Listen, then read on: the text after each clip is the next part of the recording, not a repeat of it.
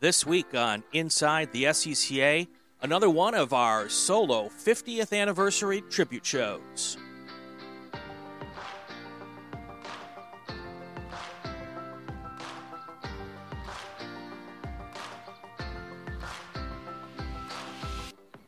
Welcome to Inside the SCCA. I'm Brian Belansky. This week on our show, we've got another one of our SCCA 50th anniversary solo national shows. This time we're going to talk with a uh, another legend. We've lined up lots of legends for these shows. Uh, our guest, as you can now see, is a 13-time solo national champion. He's got a whole bunch of pro solo national titles also. Mark Daddio. Welcome, Mark.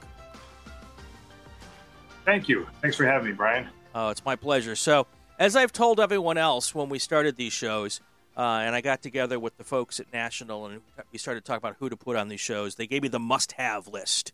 And uh, you were on the must have list.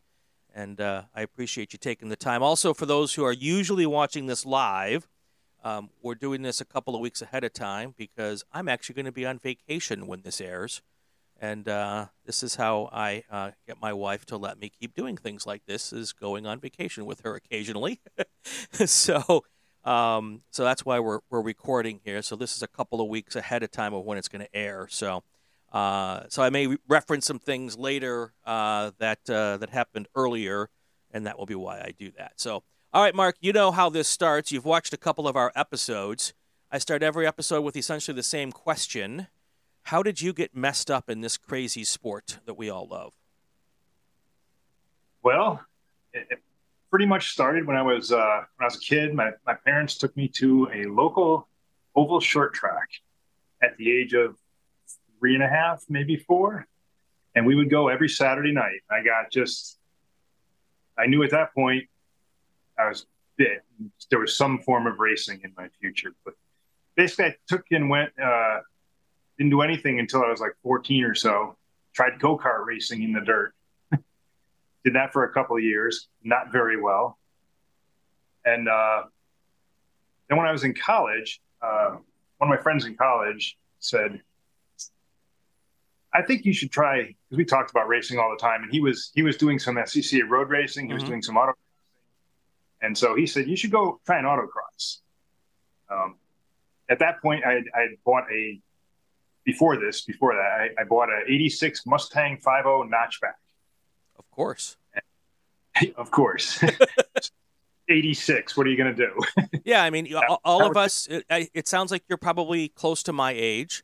All of us either had Mustangs or IROC Camaros. That was kind of the, the poor poor persons. The Cutlass Supreme from the late 70s was also a fun car that we used to, a lot of us had.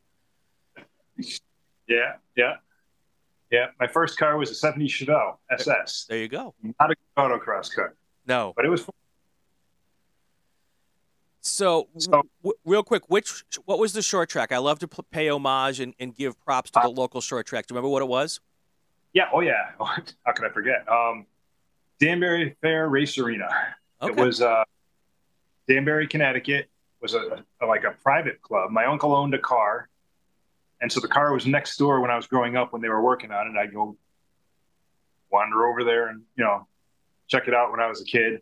Um, so that was the reason we went to the races. Not that my parents were into racing because they weren't, but uh, they brought me because his brother owned a car and that was kind of just the thing to do back then. Great right. time. Right. So sadly, it's a so your friend in high school got you got you messed up in this. What was um what, actually it was college or college college. What college. what what did he suggest that you go check out? Autocross. Okay. Go try this, and so I found wasn't an SCCA club. I just found a local club that he had run some events with, and took my '86 Mustang out there, and uh, I was all ready to knock him dead. Didn't work out that way. Uh, turns out Armor All is not a good thing to have on your sidewalls. Oh no. Oh yeah. Went around a couple times, looped it, and then uh, the local guy who happened to be an SCCA guy come over to me and uh, said, uh, "You really shouldn't have Armor All on your tires." and 32 psi is not enough air for those Gatorbacks. So that that was the beginning for me. Um, and after that, I ran that car in '87 for a bit, and then uh, bought an '88 car early in the '87 year, and decided for '88 I was gonna just start running nationals events and get my butt kicked and see how I can do.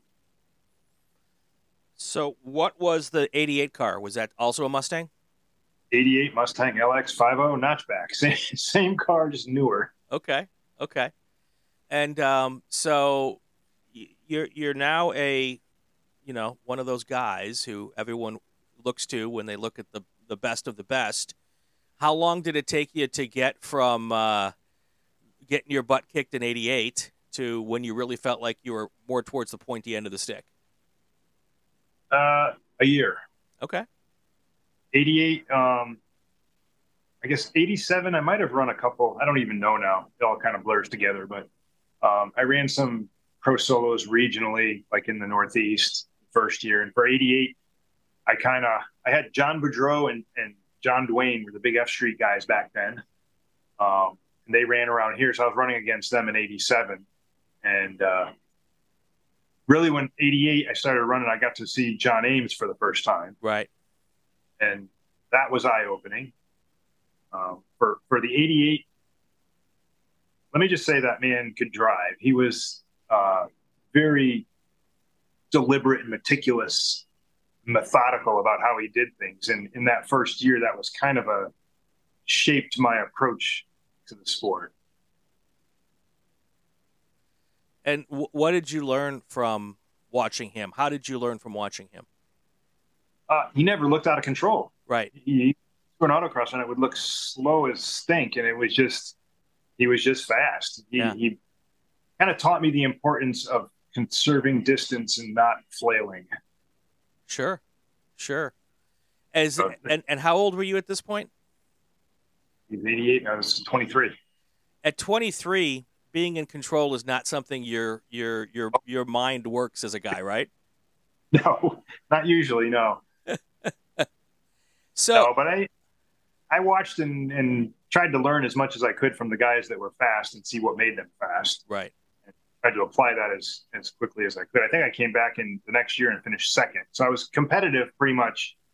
My first year I was fourth, and then second year I was second at nationals. And the year I was fourth, John Ames won, and I was not even in the same zip code as him on time Right. first year. Fourth, but yeah, not even close. I don't think anybody was close to him that year. Right, right. So that Ford, that was an F stock at the time, or were you in a different class? Nope, F stock. Okay, okay, I ran Stock pretty much right up in for the first five years that I that I went to nationals was in the same class and tried three different cars in the process. So I, I did my first solo in, I think, 30 years a couple of weeks ago. And I was talking to someone. Someone asked me, what class are you in? Uh, What class are you in? And I, and I said, H stock. And they looked at me like I had three heads. And Uh, yeah, I had to remember that, oh, we don't call it that anymore. And that's how long ago I did this. Um, now, now it's considered street.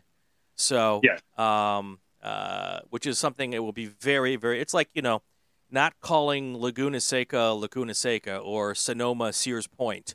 Um, I'm, I'm gonna, it's gonna take some learning.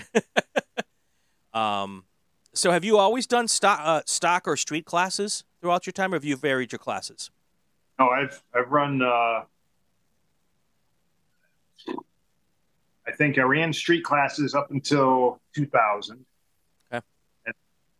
And in 03, I think I ran a C-Mod car. I jumped in that I had, you know, wasn't my car, but I drove that at nationals, and that was an experience. Um, I've done DSP in 01 in my Neon that I ran stock and made it DSP, and then that was, of course, 911 Sure. which we were one. I was one of the people that was running first heat first day, Mm, so that was that was interesting. yeah. And uh, street mod, and then back to street classes now, which is pretty much stock but with a tire rule change. Right, right. Yeah, so I did my first race, my first autocross uh, in my, my little Honda Fit in H stock on all season radials. Um, and um, I was uh, I was slow as snot. um, but the tires are coming. They'll be here for the next event. I, am told that will make a big difference. It um, will. So um, I'm looking forward to that. And and the reason I'm doing that is because we're hoping to go to the nationals this year with the podcast. And uh, and I figure if I'm going to be there, I might as well compete because you know it's part of the experience of being there, right? Did you actually get in? I did. Wow, I, you're one of the fortunate 1300. Well, it's funny. My um my shift at work, my my big responsibilities ended right when the when the thing opened. I, so I, oh. I was able to kind of quickly sneak away for five minutes, and, and I got in really easy because um, I started right at one o'clock Pacific time. And, yeah, so uh, you yeah, four hours to get in. Yeah, yeah. So I, I, I got lucky. So um, um, so anyway, so I figured if I'm going to go, I might as well try it and experience the whole thing, so I can talk about it on the podcast. Um, and uh, so that's that's what I'm looking forward to there. But um, yeah, I, I will be vying for not finishing last. So um, I was joking this weekend. I said there should be four steps on the podium: first, second, third, and not last. there you go. So, podium might, but yeah, exactly. Exactly. Um, so took you about a year to get quick. When did you get your first national championship? And was that in the Mustang? No, it was in the '90 Camaro IROC. Oh, it was uh, '92. Okay. '92. I went. Took me four years before I, I got one. Cool. And that car's also in F stock, right? That was an F stock car, also. Yes. Cool. Yep. Those those five zero oh liter Mustangs and Camaros are. St- I think are they still in in F Street now? Uh, yeah, pretty okay. much. So some all, things all... didn't change. and it didn't change, but yeah, a lot has changed. Cool, cool. So that was one of the things I wanted to talk with you about. Um, with having you on, and I've I've talked with a lot of folks who uh, on this series of of folks, these must have uh, folks. Um, over the years, you've been doing it now. Have you been at every national since the first one you went to? No. Okay. No, I, I've missed four. Okay.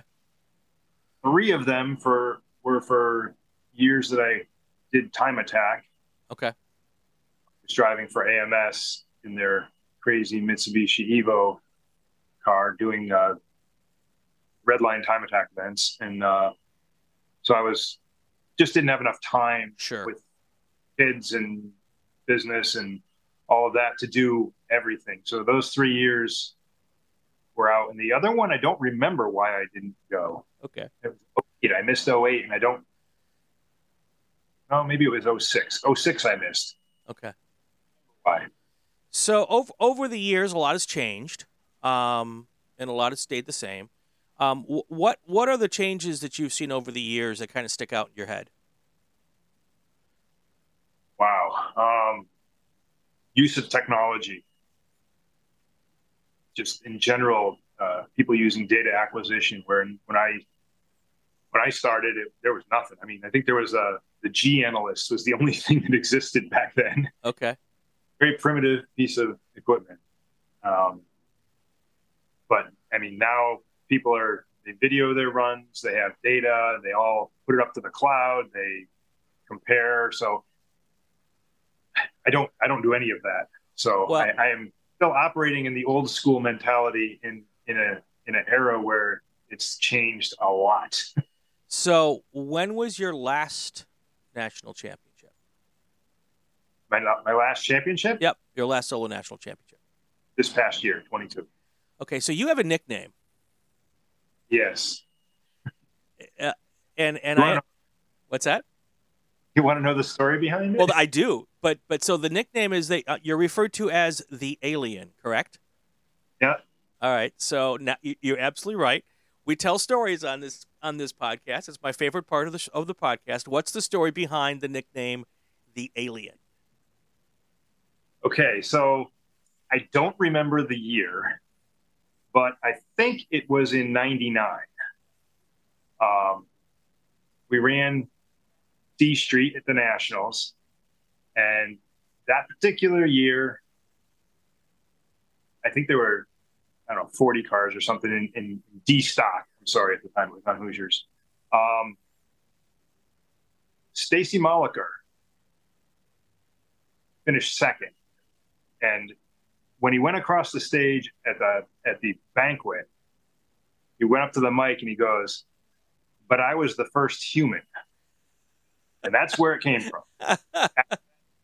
me as the alien, and now there's lots of aliens, and I didn't. I'm not responsible. For that.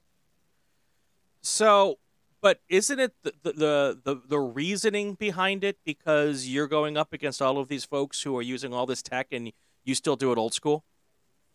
No, in that particular year, the reason behind it, what started it, was more to do with that everybody was racing neons, and I think I won by two point something seconds. Oh, very competitive class, which is effectively a spec class. So that earned me that uh, moniker. and that was what year? 99, I believe. And and it apparently has stuck. It is stuck, and they give it to a lot of other people now. Get the same. Got it. Come kind of like a. It's kind of like Google search. so so you're kind of the OG, the gangster, the original gangster alien. I am old enough to now be yes, I am the original. I'm not sure if that's good or bad, but Oh, I think it sounds like it's great. It sounds like it was meant in in a very um, um, honorable and loving, maybe not loving, maybe maybe it well, was more sarcastic than loving, but maybe over the years it's become it's become loving, right? Yeah, I kind of yeah, I'm fine with whatever. um, so I'll ask the question: if if all the other folks are using all the tech, and you you could, why don't you? I feel as though for myself, setting them up, turning them on, turning them off, having that be part of what I'm doing at an event, I don't feel as though I would get as much out of it. And I think it would interfere with how, what, what my normal prep is for an event for, for driving. Right. It's just got to worry about, think about, I don't I don't want to have to consciously be thinking about a whole lot of anything when I'm racing. Would it take some of the fun out of it for you? Um, no, no. I've driven in other people's cars where they've they've excuse me had data acquisition stuff in there. Sure. Kind of. Um, I guess this kind of sounds stupid. I, I kind of been doing it so long that I can come back from a run and kind of know what mistakes I made and have a pretty good idea how much it costs. Right. I've kind of done that a couple of times in the last few years, and so I, I don't know that unless I had somebody of similar speed in the car to where I could get uh, feedback that I'm taking the wrong line somewhere. All I would do is by looking at my runs is know I was at the limit or not, which I kind of know anyway. And so I don't know that I would get a huge amount of benefit from right. it.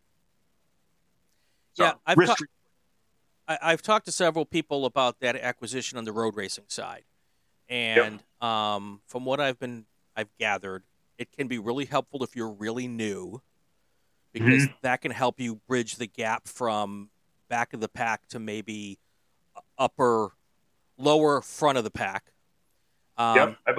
and then if you're looking for that last, you know, ten tenths, that's also where data acquisition can come in. Um, but a lot of it is you, you, you can tell you're right. I, even in my first ever return back, um, I knew exactly what I was doing wrong on every lap that I did, on every run that I did. Um, yep. And when my my goal became breaking a certain time, which I knew was in the car with the, with the bad tires that I had, um, I just knew the four or five areas that I didn't do well enough, and I worked on it. And I didn't need data acquisition to tell me that. Now, maybe I, I would have told me that sooner if I had it, but it, it, didn't take me a ton of runs to realize that I wasn't going deep enough when I when I could have gone deeper. Because the only thing I did have that the tires were okay with was stopping power, and and so I, I needed to go a little deeper. And um, and then obviously when you really screw up a, a, a corner, a gate, you knew it pretty quickly. yeah, I mean when I when I come back from a run I basically replay the run in my mind. If I made errors, I fix them mentally, drive the course with them fixed, and then when I go out for the next run, just just drive. Sure. Don't even... Sure. So th- there's something about the folks I've talked to in this series. Um, all of them had their special parts of what they did um, in their time to get to their. Some of the some of them have very large numbers of national championships, like you do. Um, and w- one of the things I find in common now that I've I've got you on the show is um, all really just driven to learn the craft mm-hmm. of autocrossing because it's different. It's a different craft than any of the other motorsport disciplines. Um, and it sounds like that's the kind of the same thing for you. Is you you, you got a lot out of perfecting the craft. Yes, I, I when I first started, I was absolutely obsessive about reading anything I could on it, watching anything I could on it, um, watching people when they run. When I went to an event, I was never not watching. I was pretty much watching every car, especially the faster ones, and seeing what the differences were. And you know, ride with people that are faster than you. That was eye opening early on. Um, yeah, I mean, putting the effort in, and that's that's probably one of the reasons why, as I've gotten older, it's actually a conscious decision to put the effort in. Right. I don't know that age in and of itself is necessarily a problem. I think the desire to put forth the effort mm. to do well at the highest level that doesn't come easy as you get older because you really don't want to. Sure. Um, you, you said something very interesting. you you read everything you could read. Oh yeah. When you found it, um, today, and I I I'm, I I spent I can't tell you the number of hours I spent on YouTube in the last month before doing this to kind of remind myself how the events haven't changed. The way they're run really hasn't changed much since I did yeah. it last time. It's still, you know, you do your X number of runs, whatever that may be. You have your run groups and your work groups. None of that has changed. But I want a little refresher in that. Um, but there's like things like water water spraying your tires to cool them down. I I don't know when that started. Um, does that work? I don't spray my tires. Oh, good. Okay, that makes me feel better. On Yokohama's, I would be spraying my tires. Okay I have a narrower band. I mean, you have to know the tire you're driving. Got it.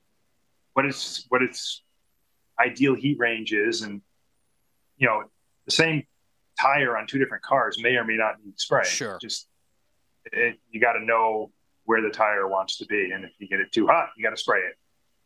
I don't have that problem with this BRZ. It's right. very light yeah, I, I, don't know anything from anything yet. So all I know is that every run I did in succession seemed to be faster, and I thought maybe it had to do with the fact that there was more heat in the tires. I'm just uh, guessing. Your tires, yes. your your wheels would work better getting.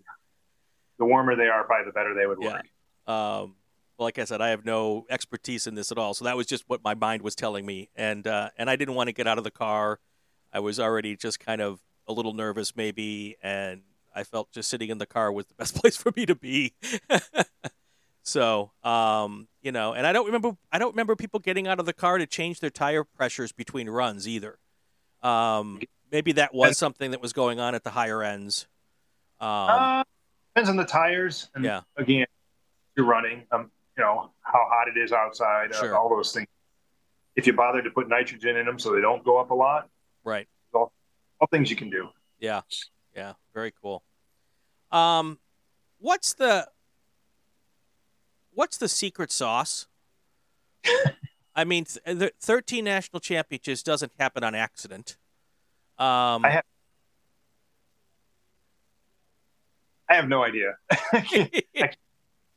um, I don't know that there is secret sauce. I don't, you know, I, I think some people have a better natural feel.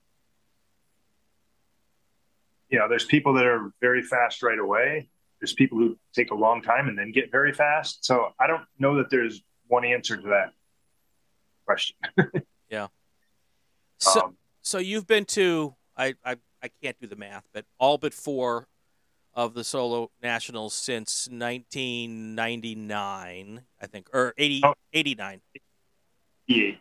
88. From 88, I missed. Yeah. Wow. I think you said four.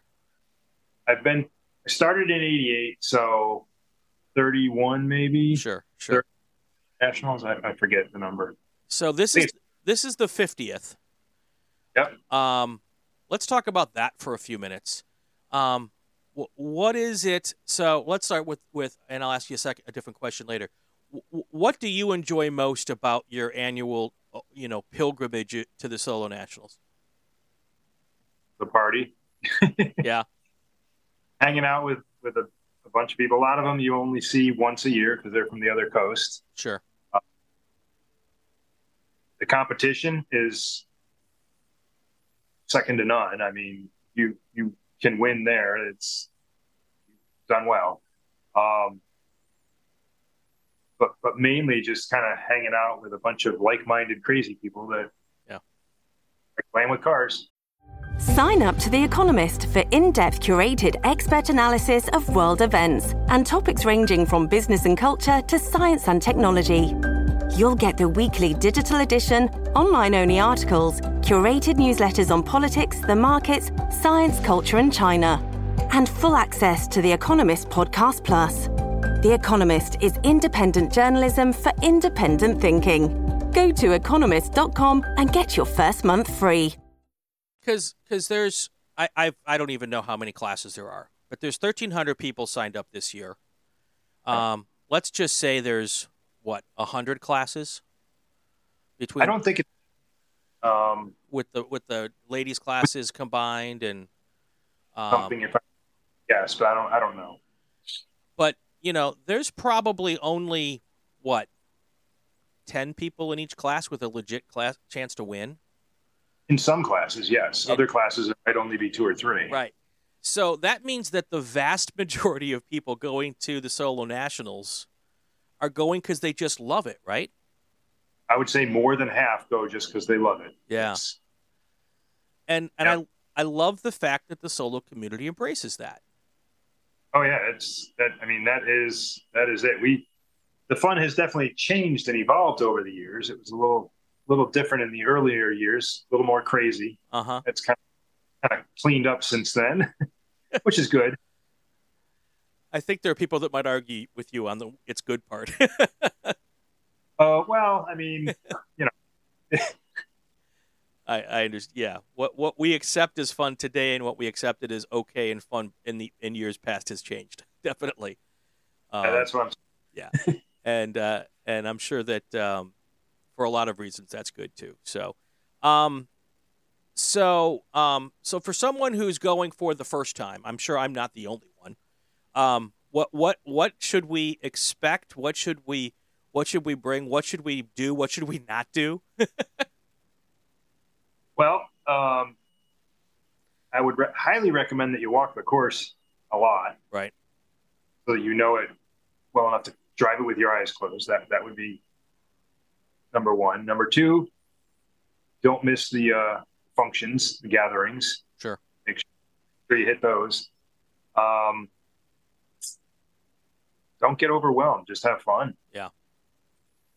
Yeah. You know. I, I guess probably having reasonable expectations are probably smart as well. Um, you know, and if you're racing, you want to win. I, Sure. You know, Sure. That's um, yeah, basing your expectations somewhat on your previous results would probably be healthy. right right so so you've been to lincoln a number of times is there anything else lincoln i know that we the the award or the the big party the big dinner is going to be at the motorsports museum there which i didn't even know lincoln had have you been to that museum I have. It's it's actually really cool. Yeah. Definitely worth it. If you're out there, don't miss that. Well and, Sure. and i understand there's there's an SCCA exhibit now there um, i don't know if it's a going to be a permanent exhibit or it's going to be just part of because of the 50th anniversary of, of this of the solo nationals um, and i understand it's really pretty spectacular Yeah, I'm actually looking forward to seeing what they did with it. I, I didn't know about it until your last podcast. I saw it. I was like, oh. yeah, neither okay. did I. Neither did I. So, um, st- story time. Um, I asked this same question in the last podcast. Um, is there a particular win, or maybe not even a win, a particular event over the over the time you've been there, where you had a battle with somebody that is really memorable for you that you either had fun with or that you know w- w- what is that one or maybe even two um, championships or almost maybe championships that really stick out in your head um 93 okay running in uh, a street and so was john ames and so was peter cunningham oh pd so so pd real quick was my first solo driving instructor very good. Way back in he spectacular, and and I, I couldn't I and this was back when he was called PD by the way. We, you know now he's Peter. Yeah. Um, but um, but yeah, I was Milwaukee County Stadium, and he, I was a Milwaukee Region member, and I I was not able to absorb nearly enough of what he was trying to teach us. yeah, it's easy when you're. I, I do instructing also, and it's very easy to overload people with more than more than they can right digest in one in one sitting. Yeah. Yeah, I can see that. So, all right, so 93. Tell us a story. 93. Yep. I had won my first national the year before in F F Street. Okay. F stock, sorry. Keep it. Um, and so a friend of mine had a bought a bought an RX-7 twin turbo, and I said he let me drive it, wanted me to drive it. So ran it that season in the pro solos and and divisionals, whatever. Um, so we had an epic battle in a stock at the time on Hoosiers between the three of us, all driving yellow RX sevens. um, so I ended up winning the year, but I didn't win either day. Oh. Yeah, Ames won the one day. I think Ames won the first day, and Peter Cunningham won the second day. And I was close to both of them both days, and that was enough for me to win it without winning either day, which doesn't happen real often. I was going to say, is that an only time occurrence or just a rare occurrence? I'm, it's rare. I don't. I don't know how many other times it's happened. I'm sure it's happened. I'm going to have to ask Rocky that question. Yeah, I don't know that he even would know that. I don't think he publishes that in his book, but yeah. I don't know. But I'm, I'm sure it's happened. I mean, maybe less likely in, maybe more likely in highly competitive classes. Sure. Where you have a bunch of people that are fast. And that particular year, A, a stock was pretty stacked. sure. So, but that that one stands out uh, as far as one for the competition and unusual. Um, another one that, that would stands out for me is 07. Okay. 07, I uh, I had spent a chunk of the season jumping in. A, a guy from New York region, Jim Gary. I don't know if you know Jim. No. Um, um, he's from upstate New York, and uh, he he had been running CMOD since oof, I don't even know, maybe ninety. Okay. CMOD in various cars, and was struggling with it, having a rough time with it. And and in 07, I had I had I had won in 03 in a in a in a CMOD car and had helped people who own the car set it up to my liking. So I and I helped Jim in 07 at local events around here, setting it up and at the test and tune out out before the 07 national, I believe. Um, and he ended up uh, winning in 07 that year and uh, had not won a national championship since 1984. And so that was actually particularly gratifying because as as we get older, we realize that sometimes it's it's uh, as gratifying to help somebody else do well as it is to do well yourself. Sure, sure. That was very cool. I, in the same year, I also won my street mod car, which is a, an Evo that I had built for that, except it was really a street car because I drove it out there, uh. trailer it, it still had air conditioning and stock seats. so, so that that year as a whole was just very, very cool. Yeah. So you've also done some road racing. Um, a little bit. And um, I, I, know that um, I think probably Randy Pobst is probably the most prolific autocrosser to cross over into the road racing side of things. and um, back. And back, yeah. It seems to me, though, that not a lot of autocrossers typically, those who've done it for years, you know, mm-hmm. I, I, know a lot of people who've done it for a couple of years and then switched to road racing and really didn't go back to autocross. Um, but right. it, it, there's not a lot of autocrossers who did it for a long time who finally went over and did um, either dabbled in or had any, you know, really big success in the road racing side. Um, I'm wondering if you if you have any thoughts as to why that might be. Is it is it a monetary thing? Is it a I'm, I'm good at autocross and I'm I'm enjoying it here and I don't really um, you know, because one of the things everyone always talks about is in the club specifically is why can't we get more autocrossers to go road racing? Um, I'm sure cost has something to do with it. Um, is there anything else? Well, yes, uh, and I, I can, can't tell you what other people think. I can tell you my thinking. I dabbled in road racing from '93 to '95. I built an American sedan car and ran it regionally up here, and ran a couple nationals with it. Um, part of the reason was in club racing, and I don't want this to sound wrong, compared to autocross, technically it's more challenging to drive autocross. The road racing, you go to the same track, run the same turns. So it becomes more car. Driver's still important, obviously, but it, it just is, it's more car than driver at the pointy end. Does that make sense? Yeah. You know, so for autocross, you can take a car that isn't perfect and still be competitive nationally. Sure. And regionally, you, you jump in anything, and if you can drive it well, you will be reasonably fast.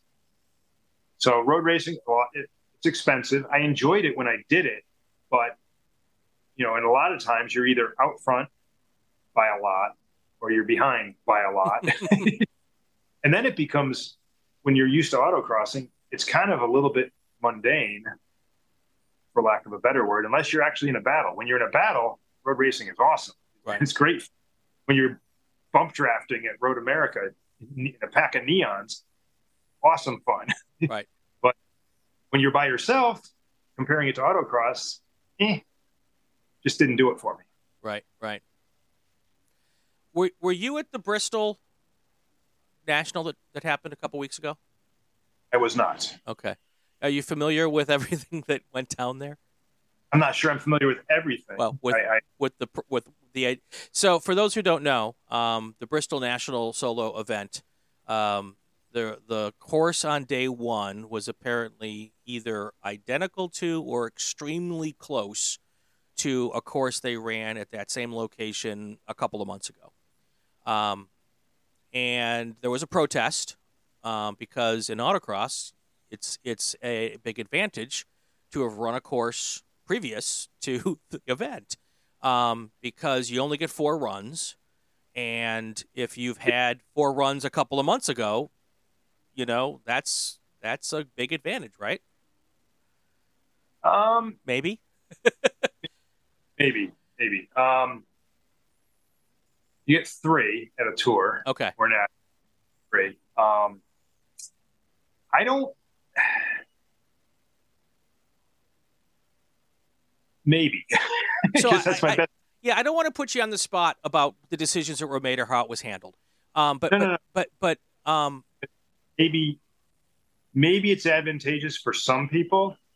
I don't feel as though after three that I would necessarily in similar in same conditions. Basically, when I get more than three runs, it's usually the conditions have changed. Mm-hmm. Oh, you're doing three in the morning at an event, three in the afternoon, and then you'll drop a bunch. But usually, in within three, I'm going to figure it out. I mean, and there's a lot of people that, that can figure it out in three. So I don't know that at the at, at the top it's going to make much difference. But the rules are the rules, and right. that shouldn't have happened. I'm not sure what the correct you know result should be. But the protest committee will figure that one out. Yeah. I, I, I don't I don't know that would have bothered me any. Sure, but- sure.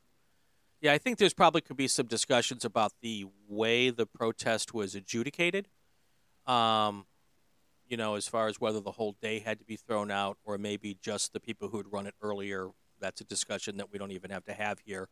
Um, No. but, but but I think maybe there is there was a different way to to fix the problem, whereas everybody who had traveled all that distance who hadn't been there before to see it um, could have still been able to uh, get the results from Saturday. But that's we don't have to hash that out here at all. Um, um, it was interesting to see the the response to this whole thing from non autocrossers, um, who who couldn't you know. Well, road racers run the same the same track or you know same track over and over and over and over again, and it never changes. And why is it a big deal in autocross? Why is it a big deal in autocross? less less looks at it, and you don't get to practice at all. You go Yeah. drive it. Yeah. Oh yeah. Uh, you know, I, I tell people that, you know, and my response to that is have you ever run a track uh, uh, to the road racers? Have you ever run a track out there and you've run it for years and then something moves? Like, like Hallett. Ha- Hallett has this, this, this, this, uh, this corner where you go up a hill and it's a blind right hander. And for decades, there was a billboard that people would aim their car at. And a year or so ago, the billboard went away. And everybody, and all I heard about for the weekend I was there for the Super Tour was, oh my God, the billboard's gone. And I'm like, well, think, think about that for autocross is that you get so locked in on, on a billboard as your turning point or your, your, your sight line. It's kind of the same idea with autocross. Yeah, I mean, I always, I don't use. There, there are autocrossers who use things off in the distance as um as a marker for where you're pointing the car when Mhm. you walk the course and say, oh, "I'm going to go towards the tower over there." Right. That's going to aim at. I never have done that myself. I, I pretty much, when I'm looking through a course, I'm looking for the exits. Mhm. I'm getting off of each corner. How do I get off each corner? And then string them together. Right. Right. If I don't use cones, this way I don't have to worry about it. Well, and I think there's a specific skill set to autocross, and it's the course walk and being able to to use that one or two times or however many times you walk it so that your first run doesn't become a throwaway because you only get three or four depending on whether you're at a national event or whether you're doing a local event. Um, and those people who can do who've done it enough who can walk the course get what they need to get so that their first run is within you know a couple of tenths of what their fast run's going to be is really kind of important right Absolutely, because first of all, if you're going to go, if you're if you're getting to the really fast end of things, you're really close to a lot of cones, and you you need to be able to go fast right away. Because if you nibble a cone on the first one, you want to just have three good shots at going as fast as you can. You don't want to throw one away. right and and if, more importantly if you nibble a cone on the last one you need to make sure that your second or your first one was a pretty darn good run Yeah, my goal is usually to go out on my first run and and get a banker nine percenter that's clean. Yeah. In the and then go from there. You Yeah. know, if I if I get that, then then I just take two flyers and hope for the best. Right, right. Cool. All right, so as we get out of here, um, you you got one more story for us, maybe from over the years that you want to share. Um, maybe not even about you or something else that, that happened. If it uh, maybe one of the events or one of the festivities, um, or another competitor that you've seen over the years that you just admire for doing stuff and coming in and doing their thing. Um, how about if we go with um, from the early '90s, uh, a memorable event? How's that? I love it. All right, so I'm not going to give the names. The names will remain nameless to protect the innocent or the or or the guilty. The guilty. Um, so a bunch of us are sitting at a table at the Pro Solo banquet, and uh, adult beverages were being consumed. Of course. And uh, somebody got an idea and a helmet was passed around the table where everybody put in enough money to get this person to um I they already, run a nothing on but their helmet. and how did that work out? oh, it was not it was funny. They- uh, yeah, they weren't happy about that. but it was funny. Uh, that's good That's stuff. a memorable story from early on. That has nothing to do with racing. That's all right. That's all right. So, what's your current uh, your current ride? Are Current ride is a 22 BRZ Okay. uh, D Street car. all right. running against uh, Honda Civic Type R's and uh, the latest comer, uh, Hyundai Elantra N. All three are, are pretty close, I think. Yeah. So you've got 13 titles. How many titles do you have to have so that when you switch classes, everybody in the class goes, "Oh crap, Daddio's in my class this year." I have, yeah. I have no idea. But- Uh, For that does happen once in a while. I'm sure. But- A lot of running, so that's good. yeah. Mark- this year we've Oh. 79 cars in, in D Street registered for nationals. Wow. Yeah, biggest class by a decent amount, I think. Going to be uh, and and any one of the ten guys, I could probably name I can name ten guys that any one of them wouldn't be a surprise to win. So it's going to be a going to be a barn burner this year. So, so th- that's this leads me to a good question or an interesting question. So you said there's any number of guys um, who ten guys or people. I guess they're all guys. Um, Um, any chance, but the, I could name ten that nobody would even be surprised Right. if they won.